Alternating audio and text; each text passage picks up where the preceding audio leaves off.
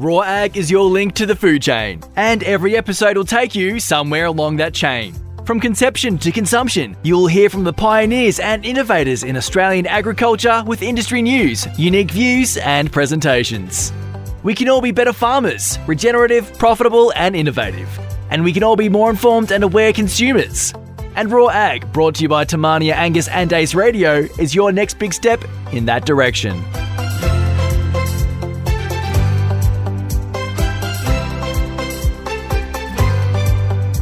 Well, welcome to the um, second season of the Raw podcast. I think it's um, episode five. And today I've got John McKillop with me. Um, John McKillop's been involved in numerous business roles, including CEO of Hassad Australia, Managing Director of Clyde Agriculture, and is currently the CEO of S. Kidman and Co. and Hancock Agriculture. Welcome to the Raw podcast, John. Thanks, Tom. Good to be here. And um, whereabouts are you at the moment? I'm up in, a, I'm going to say sunny Brisbane, but certainly a, a humid Brisbane. Um, yeah. You know, the last day of winter seems to be pretty much straight into the first day of summer. It doesn't um, really change that much up there, though, does it? Doesn't change a huge amount. Just the level of the humidity goes up and down. Yeah. That's about it. Yeah. Mm. So, John, tell us a little bit about your past. Um, and how you got yourself. I suppose uh, today's podcast, I wanted to really sort of talk to you about um, a message for so that some of the younger listeners of the podcast about the fear of looking up at the hierarchy in agriculture. You know, you're sort of probably up on the hierarchy a fair way, and um, your travel, your trip there, and um, where you've come from, and how how that's unfolded. Sure. Um, always sounds a bit self-indulgent to talk about yourself, but um, but you know, if someone can take some learnings from it, then always happy to do it. Yeah, so I was born and raised at uh, on a family farm out at uh, northwest New South Wales, a little place called Nevertire. And so we ran 80 cows, 80 hectares of cotton, and had 18% interest rates. Um, so I uh, left in that in that environment.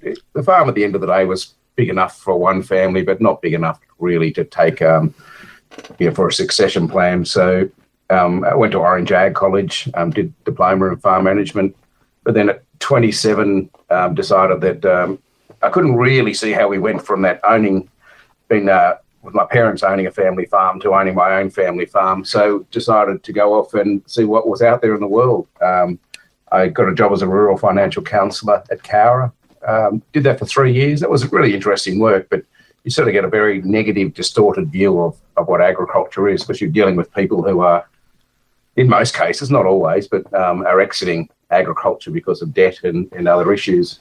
Um, so um, at that point, I, I also commenced study. Um, did the next 11 years of, of part-time study, going from a degree, because I couldn't take the diploma up to a degree, so I had to start again. Um, and then I did a master's and a uh, undergraduate certificate in agribusiness. So, yeah, that was a, a fair part of it. Um, and I might comment on that a bit later on. Yeah. Um, did a few other jobs you know, and I suppose in consulting, and then ended up um, getting into a, a, role with Stanbroke Pastoral Company, which at the time was 100% owned by AMP. You know, 27 stations, 13.7 million hectares, and, and ran 525,000 head of cattle. And you've got to put that in context. We ran 80 cows at home. You know, so yeah, suddenly a bit of a change. I go, how did I get here? You know, like, and a fair part of the fair part of the reason I took the job was was this excitement of actually thinking I'm going to get paid to actually fly around and, and look at these places in the Barkly, in the Gulf, in the you know across um, uh, Queensland and Northern Territory. This is stuff that people would not ordinarily pay to go and see. So for me, it was very exciting. Um, yeah.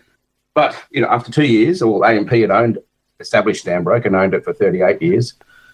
Two years after I joined, they decided to offload it, and um, it became the biggest transaction at the time in Australian agriculture with you know four hundred and ninety million dollars.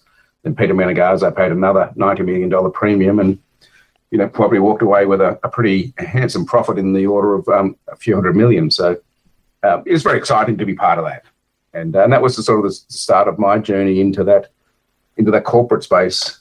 Um, then ended up going off to Elders for three years, and then into Clyde Agriculture, which is owned by the Swire family. Um, you know, we restructured a fair bit there. Uh, sold controversially one um, Toorale at near Louth in Western New South Wales to the state and federal government. And um, but for the second time in my life, after 18 years of ownership, the Swires decided to exit it. So yeah. um, I then set about uh, divesting that asset, and um, and then eventually ended up working for did a few boards, um, uh, Cubbie Station, the large cotton property, um, Meat and Livestock Australia, Dairy Australia, and then came across a full time role as the CEO of um, Australia, which is owned by Qatar Investment Authority. You know, we uh, you know we cropped seventy five thousand hectares across Australia. We ran two hundred and fifty thousand sheep and plus some cattle. So it was um it was an amazing time, but consistent with my previous roles. After eight years of ownership, Hassad the um, the Qataris decided to sell, and Hassad went up for sale, and we offloaded that to the majority of um, of to Macquarie, but um, also some private sales as well to the McBrides and a few others. So, yeah, so um, avoid pretty keen to avoid ever getting into a, uh, a, into an executive role again. Having you know, figuring that I'm the kiss of death for these properties, I focused on non-executive roles. You arrive and they sell, sort of. Sorry, what was that? Sorry, I said you arrive and they seem to sell it, it seems to be, a, and and it was number eight. It was 38 years for AMP. It was 18 years for Clyde, and it was eight years for Hassad. So I figure I've just got to avoid something that's got eight in it. Um, and uh, yeah, so I ended up um, helping set up uh, a new real estate sales and valuation business called um, LAWD. Uh, worked as a non-executive director on Dairy Farmers Milk Cooperative, Compass Agribusiness, and a few other ones. Um, and then the opportunity came across to uh, run Gina Rinehart's um, Hancock Agriculture, and which takes in Kidman. And hopefully this one's not for sale, um, and hopefully we're on the other foot. We've just got a few transactions in the pipeline that we're looking to to make. So um, I'm hoping this is the this is the one that uh, that uh, doesn't mean that I've got four in a row that sell. so, um, well, no, that's you know obviously a pretty amazing um, a, a, lot of experience that you've had. Tell us what sort of traits do you think that you have that makes you um, sought after in agricultural um, corporate world? Um, yeah, it's a good question. Um, I, I, always think I, I, try whenever possible and, and, generally succeed in maintaining integrity. Um, I'm not a you know, and I'll probably accept part of the part of the reason for some of those ones, probably in the case of Clyde, for why they did sell, because I tell it how I see it. You know, um, if you can get four percent operating returns, you're doing pretty well.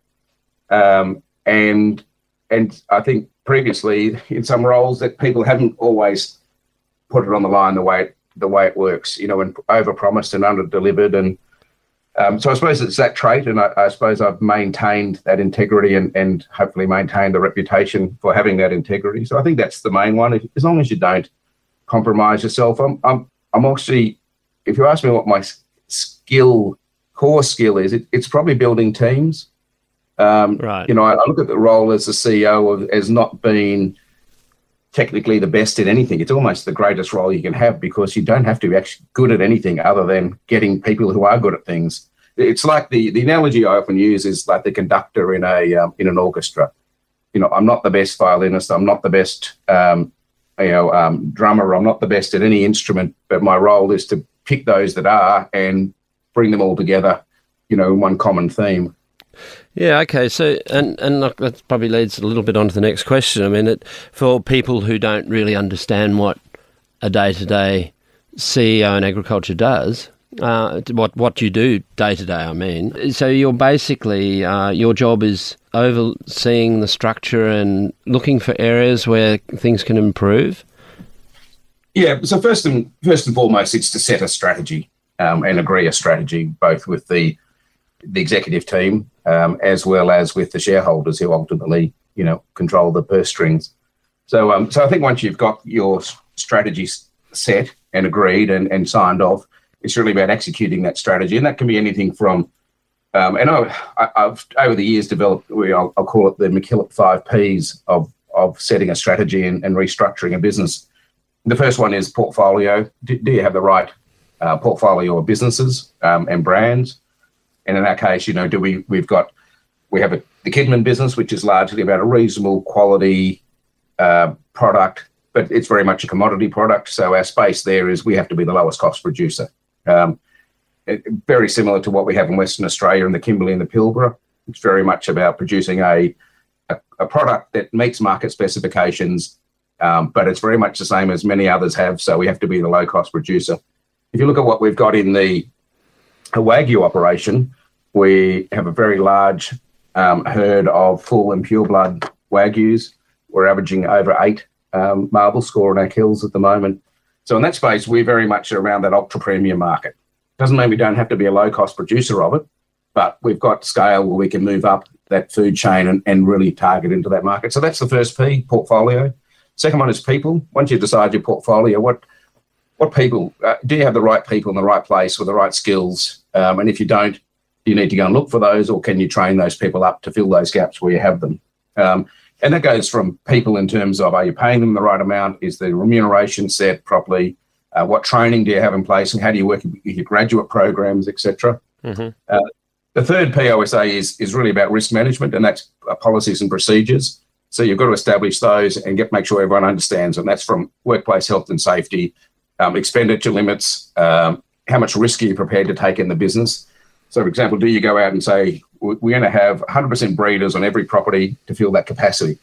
Um, and that's very tempting to do that because it's probably going to be your highest return, but you'll get smashed in drought. So, so that's the that's that policies and procedures, which really sets the framework by which people within that um, within the businesses um, can operate. Um, I would say then the, the fourth piece, some people say you know it should be higher up, but I always say the fourth one being profit. Um, so once you've got your portfolio set, you've got the right people, you've got the right risk management tools in place, then you can focus into the profit. There's only three ways to adjust profit. You either increase your turnover, increase your margin, or decrease your overheads, or obviously any combination of those. So that's where you go through line by line and just look at where you can increase. You know, can we spend more money and increase? So we what we've done here in all our business units now is really have a focus on cost of production per kilo. That's our primary metric, whether that's Wagyu, whether that's um, our composite programs, either in the Kimberley or our composite program on the Barkly, um, or stuff coming out from the Channel Country or, or in the feedlot. It's all about focusing on cost of production because the only thing we sell is a kilo of, of um, live weight or a kilo of beef out the other end. Um, and then the final P is performance review. Uh, it took me a while to come up with that one in front of it.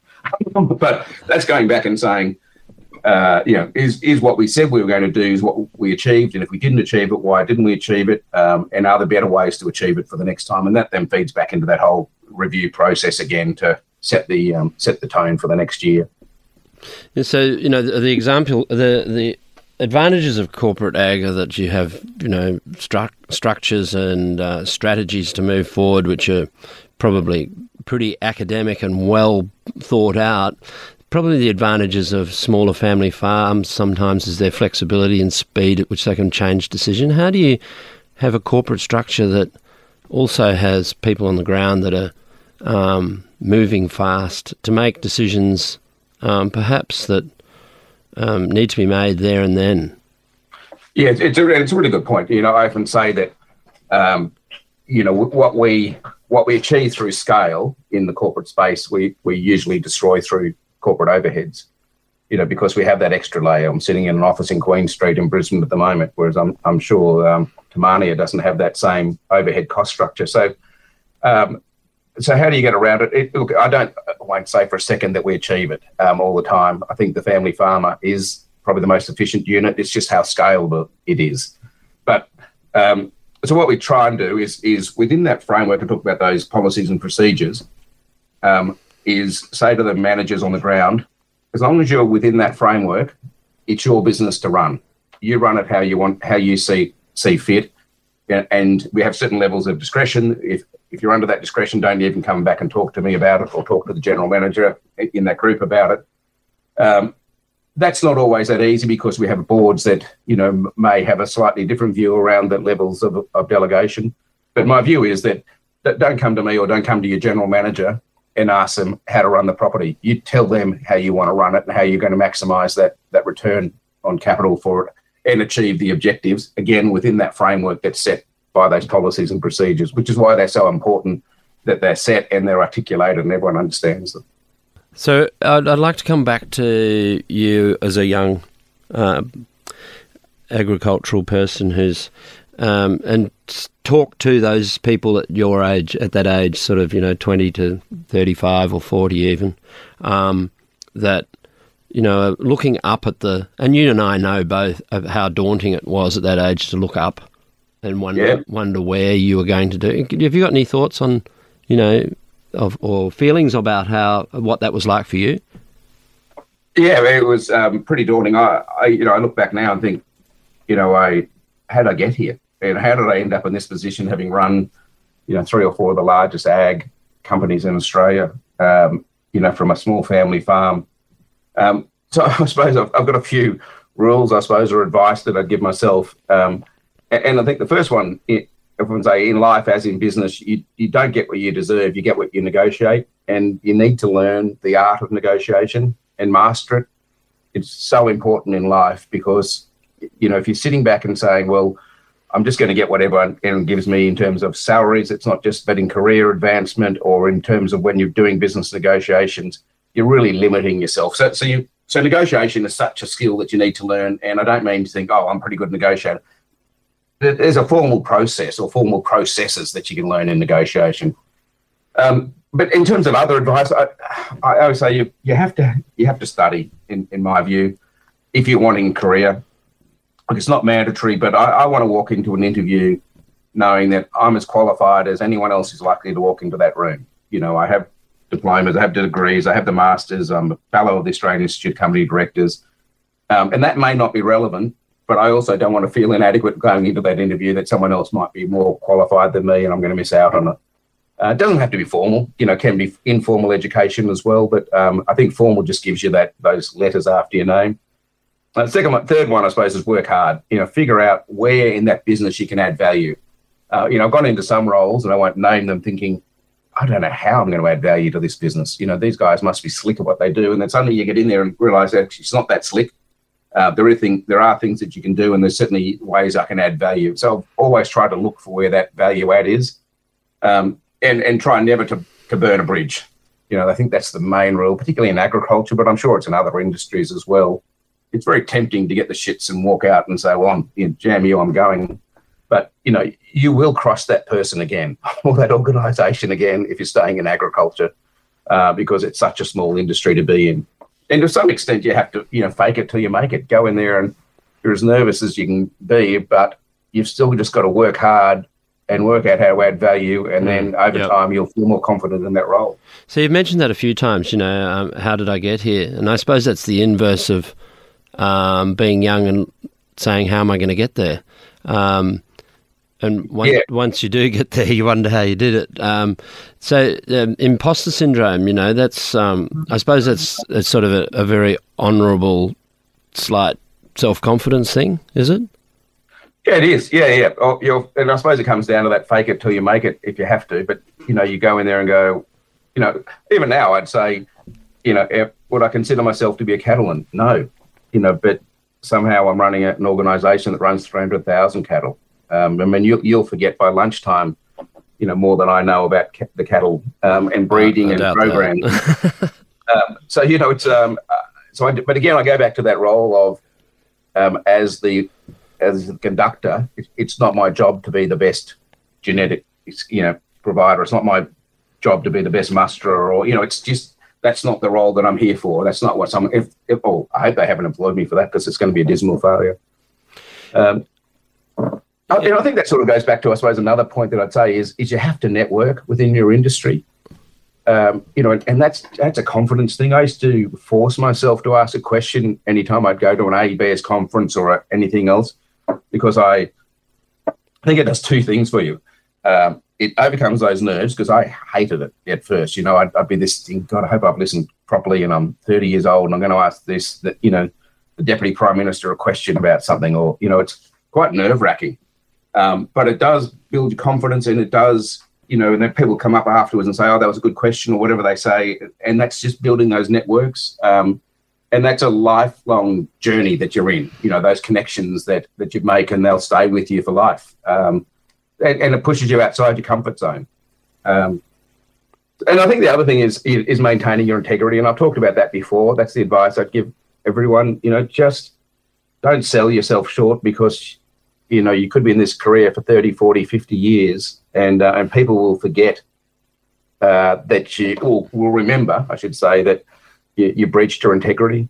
Um, yeah, and, but that, uh, but that also that's different to being really uh, because being really humble can sometimes be a bit um, reducing as well. You know, like it mightn't give you the opportunities that you want. So you can be honest about your capabilities too, can't you?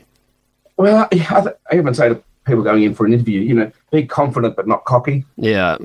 And I think that's that balance is um, is maintaining that humility. Don't take yourself too seriously. You can always find something to laugh at. Yeah, humility is um, probably not the wrong. Yeah, so it is difficult, isn't it? Because um, you know, I, I've I, I struggle with the word pride all the time, you know, because, um, you know, it can be described as a sin, and pride's the opposite of humility. So, um, yes, where where where is that line? Yeah, and I, I, suppose that's you know, I, I think it's confidence. You know, it's it's confident but not cocky. You know, I you see those people that breach it and they just think, yeah, quite frankly, their shit doesn't stink and they're the best thing since sliced bread. But but you know, can they deliver on it? Um, you know, whereas I, I, I again, I suppose I, I'm probably more uh, humble now than I was 20 years ago, you know, um, and because I realise that you, um, it's not a trait you want to pursue, being that overly confident, cocky person. So, if you're interviewing someone like that and you think that they're too good to be true, do you sort of think that possibly they are too good to be true? Generally, I mean, you know, it, it, it's said before, you know, as you said, you know, you don't want to undersell yourself. You don't want someone to interview and saying, "Oh, I can't really do this," or "I couldn't really do that." You think, "Oh, well, they probably can't, so I won't employ them." But yeah, conversely, that the person who oversells himself in an interview and says, "Oh, I can do everything," you know, I'm this, I'm the greatest, and I've done that, then good all rounded everything, as everyone knows.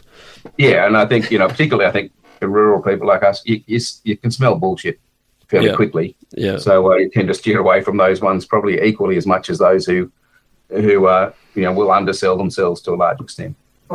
So you've probably covered a bit of this, but you you know you're a uh, you're a young Australian agricultural enthusiast who wasn't going back on the farm. What advice would you have for those sorts of people that are um, really enthusiastic? And there's lots of them at the moment. The universities are packed, which is really exciting.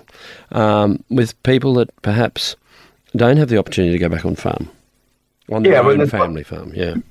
Yeah, there's lots of careers in agriculture, and and um, and for those who don't have the opportunity to go back or can't see a pathway to get there, uh, and that's the the amazing thing. You've almost got to open people's eyes to it. You know, um, is it in technology? You know, you can be an IT specialist and working in agriculture on things like series tags or databases of information or robotics. You know, there, there's a whole world out there that's you know the ag tech space is huge. Um, if you have a finance bent, you can be working in you know, in the accounting side and the finance side. Um, if you're more relationship driven, you might want to go down the banking path and and um, and work in the banking system, but you're still within the agribusiness sphere. You, grain trading, for example, is still in that sphere. You know, meat processing, meat marketing. There's all great opportunities out there, and and you know they pay pretty well. Even staying back on the, you know, going on and managing someone else's farm. You know, you, you're talking pretty good packages now um, that will allow you to educate your kids um, at, at, schools you want to, and will allow you to create some wealth outside it.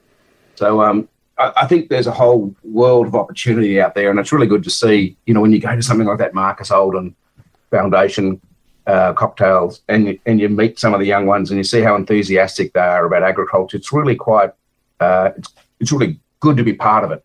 And I often think that if I left school in 2020 rather than want to say what 1982, um, would I have a different outlook on life? Uh, because at the time it was a pretty negative period. Yeah, it was. People yeah. weren't making money. People were. Uh, everyone knew someone had gone broke. Um, interest rates were heading towards or at you know 18 percent. Uh, whereas I left today, I, I, think I'd probably be inclined to probably even have a crack at taking on the family farm, albeit small. But that's not to say that I've you know, I've had an amazing career. I'm, I'm still having a, an amazing career, and, I, I've, you know, traveled all over the world as a result of it. So I've done some amazing things. It's never either or, but um, either one would have been an option. Yep. So you've done a fair bit of agri, agri agro politics or ag, agri politics. Um, you know, the you're you've been on the Meat Advisory Council or the independent chair. Is that right? The, yeah, so, current, so, currently independent chair. Of the yeah, sorry, currently. Tell us a little bit about um, what the Red Meat Council does. Okay, so um, the Red Meat Advisory Council sits above um, cattle council, sheep producers, um, goats, um, processors, uh, the live exporters, and the feedlots. Um, its primary role, John Anderson set it up in 1980, 1998, um, and it's one of its primary roles is to advise the minister on whole supply chain policies. Um, we also do a lot within that, within the lobbying area where it goes across the whole supply chain. So if it's just a cattle issue, it'll be with Cattle Council. If it's just a live trade issue, it sits with LiveCorp. If it's a an issue that like foot and mouth disease and lumpy skin disease that goes across the whole industry, um, then RMAC, Red Meat Advisory Council, becomes involved. Um, so, um, so when we first got lumpy skin disease, or was in sorry, we didn't get it. When Indonesia was first notified that they had it, along with Fiona Simson from the NFF and um, the dairy industry, we formed the first of the industry task force on lumpy skin disease, and that's now ex- extended into um, to include foot and mouth disease. So we've also taken in the pork industry and wool industry. Um, so we meet every well was every month, every week. Sorry, now it's every fortnight, um, and we advise the minister on what you know how, what we think should be done and the department, um, and they inform us of what's happening, and then we conversely um, liaise with the broader community on it. We, we're holding we held three webinars so far, which have been well attended, and there's a fourth one coming out in a couple of weeks. So that's that's the sort of role uh, that RMAC does. Um, it's not fully understood. It runs on a shoestring. We have a budget of four hundred and twenty thousand a year, so it's um, there's not a lot of cash uh, the other part of RMAC is we manage the red meat industry fund, which sits at 40 odd million dollars, and that helps fund those uh, cattle council, sheep producers, ALFA, etc., etc. It might be me, perhaps, but I find you know being involved in decision making processes in ag really quite frustrating and slow. There seems to be so many intertwined. Um, I'm not going to say conflict of interests, but people's views and points of views and um, issues. How do you find yourself in those in those situations working through that, and what are the tricks? Yeah, again, I, I, suppose I always try and keep politics out of it, uh, and that sounds funny when you're sort of head of a of a advisory council. But you know, within this whole process of lumpy skin disease, you know, there were some who wanted to get bogged down in who should be on the task force. Do we have the right to form this thing called CRIMAC, which is when we activate um, a certain level of awareness and, and, and we go into a certain mode um, I just, I suppose I just steered away from it and said, look, I don't really care what we call it. I don't care who's really on it. We, you know, we got to keep it tight. Let's just get on and do, make sure stuff is happening. And, mm. um, and I suppose as, as, long as you focus on the end game and not focus on, on the people in it, um, then you're keeping the politics out of it and you're getting on with doing things. And I think people respect that and, and they're quite happy to get on board and see that, okay, something's happening, things are working, uh, let's not worry about all the semantics and the uh, and the politics around it. So stay, uh, that's why I've approached this one, and look, so far it seems to be working. Stay stay pragmatic. Stay pragmatic. Just um, um, go to the look at the end goal of what you're trying to achieve, and and not uh, not who's getting in your way of achieving it. Yeah, and that's very corporate too, isn't it? Let's see the science, um, assess the science, believe the science. That's the next step. Because how often do you go into some meetings and uh, after the meeting, um, you know, the people are meant to be making a pragmatic decision about the science have just heard then sit around and discuss whether the science is true or not. Um, yes. You know that, and that that frustrates me um, because we're really not in a position to decide that. Um, no. So no, I think you and I saw that some years ago, didn't we? Yeah. so um, yeah. yeah. well, that's still going. Then that that sort of uh, the multi-breed yeah. issue that we're facing in um, beef. You know, that's it seems so obvious. Um, the facts that you know, if you put more animals in an analysis and um, and um, you create greater diversity and speed the generation interval, then you're going to get more gen- genetic gain for the entire nation. So why, why don't we just do it? Yes, and and uh, but it, remarkably enough, the dairy industry achieved it. Um, and you know everyone just sort of put down their weapons and said, okay, well let's. The market's shrinking. We can sit here and accept that we're going to have purely American genetics in the next ten years, or we can actually do something about it and hmm. uh, drop out the guard about which breed's better than the other, and actually work on a multi multi breed um, database. And that's what's happened, and it's, it's been a great thing for the industry. John, uh, obviously, on a family farm situation, uh, succession is something that needs to be addressed and is very emotional and difficult. At a corporate level, corporates also create succession for their key personnel in the business. Can you tell us a bit about how that gets planned so that you don't get any, you know, large surprises, or someone that's really important to you can start to pass on their wisdom before they retire? Yes, um, I suppose my succession planning has been they've, they've sold me, so that's taken care of that. But um, but so what we would normally do, and we haven't quite done that in this role, given that I've only been in it nine or ten months. But um, for each senior position, we would have a succession plan um, for that role, and and given that we're you know obviously ag companies are generally small compared to the banks or other large organisations, so there sometimes there's not a lot of choice, but it may have um, you know, the CEO's role would be might list two or three people who are alternates, um, you know, possible successions, and we might then say, but most probably we'll go to market. Um, being the board will go to market to to find another CEO. Yeah. Um, under that, you'll have, um, oh, and then you have within that um, of those two people we've identified internally. These are the training, these are the weaknesses, and this is where we'd need to work on to get them to that point of being ready to take on a CEO's role. Um, under that, you might have a bit more structure where you have a general manager role. Um, what's the who are the likely internal candidates for that?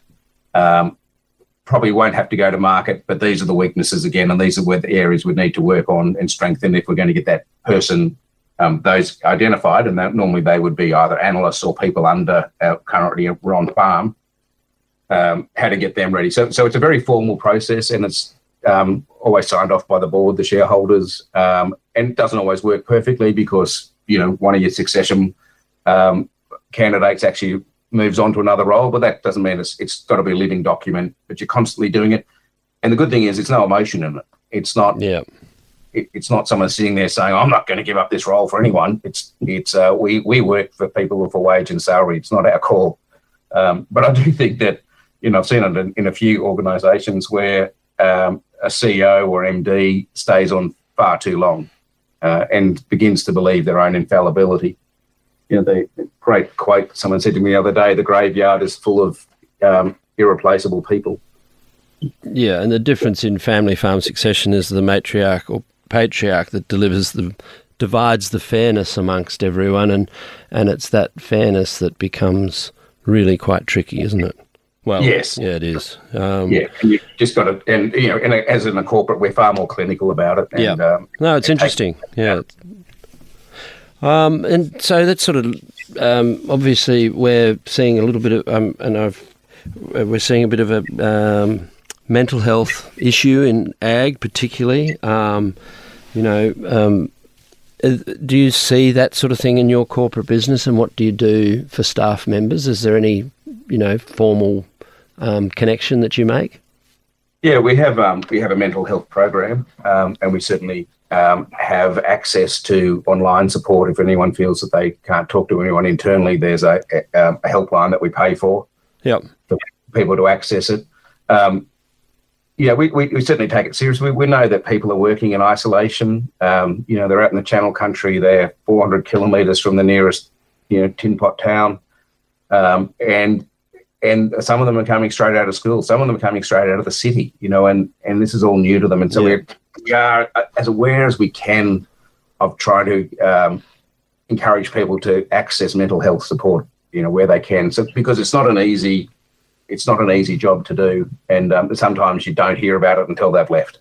Um, and so we don't certainly don't always get it right. But yeah, I, I know my own, you know, my own space, you know, uh, and quite open, it was it's pretty hard being sold up three times, you know. And I think particularly the one that got me was being sold up at Clyde. I'd always wanted that job, you know. It was the dream job for me. Um, it was around where I grew up. You know, I knew the people. I'd, I'd some of the managers had been lifelong friends with me, and and when that was sold, it, you know, I didn't actually get another full time job for a couple of years. Um, and I got to say, it was a fairly tough period for me.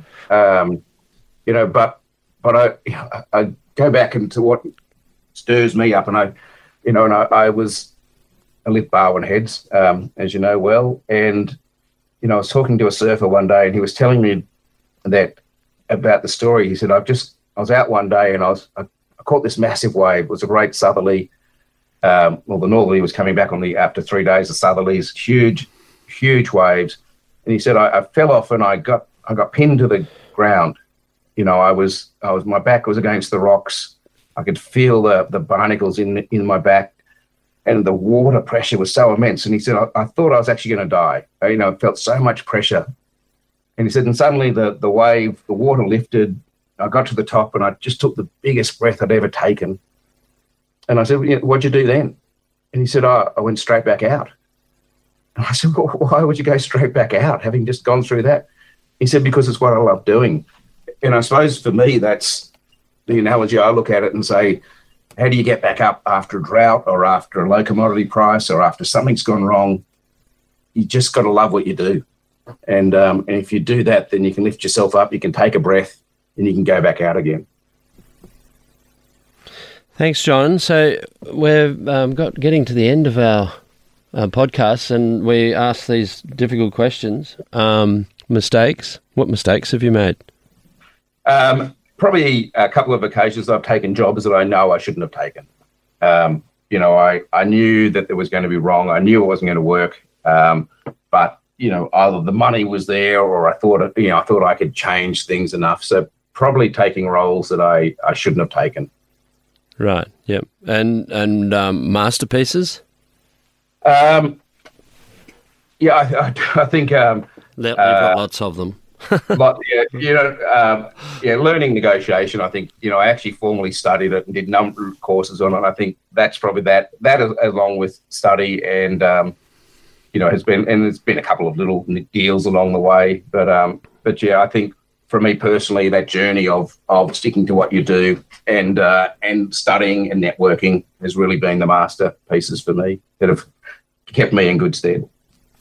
And what mentors have um, set you on the right track and helped you along the way? Um, I, had a couple of, I'll say, uh, people above me, managers, um, who who were dreadful, and I think I learned as much from them as I did from others like John Murray, um, who was the head of Ridley, and and um, he was my boss at Elders, but only for about a year. But John had this great style of of of really joint problem solving. You know, other bosses would say, "Well, you need to do this. Why hasn't that happened? Why hasn't this happened?" John, okay, well, John, I'm seeing this issue here. What what are you seeing? And say, "Yep, I'm seeing it too." And you know, I've got three options here we could do. Let's explore those. It was that really a really great management style that wasn't trying to be the dictator or the holder of all knowledge. It was just that person who could talk an issue through, you'd agree a course of action, and then off you'd go and execute. Yeah. And, and for me, that's the style I've tried to mimic as much as I can. Yeah. And so a mentor sometimes comes into your life and, and you learn from the experience of being with them. And that learning, learning process is very powerful, isn't it? Yeah, it is. Yeah. And, and um, you know, I probably never had the the formal mentor that um, that I think we we do More now, nowadays, which yeah. great thing. Yep. Know, I just think it's such a um, such a good thing. So I, am part of the University of Melbourne's mentoring program for the graduate. Um, I'm not doing it again this year because of time, but um, and I've had two students, and they've both been international students. And I think I don't know what I'm going to tell them, but then you realise they actually don't understand the Australian ag sector. Hmm. And so a fair part of it is just talking through how the structures work. How does the uh, R and D sector work? How does the public sector, the private sector work? What's the role of MLA, Dairy Australia? And as I say, and both of those are, are now gainfully employed. One's in the dairy industry and one's in the meat processing industry. So that's a really, uh, uh I suppose, for me personally, fulfilling to see those people come in not understanding anything about how it works and then staying in that industry. Thanks, John. Also, thank you for all your contribution to ag because uh, it's massive.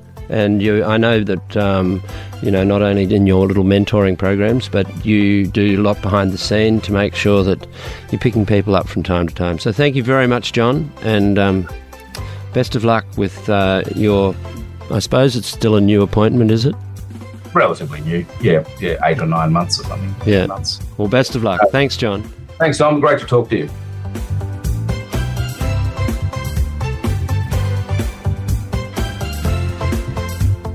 The Raw Ag podcast is a collaboration between Temania Angus and the Ace Radio Network. If you're enjoying the Raw Ag podcast, make sure you leave a review or rate us on your favourite podcast app.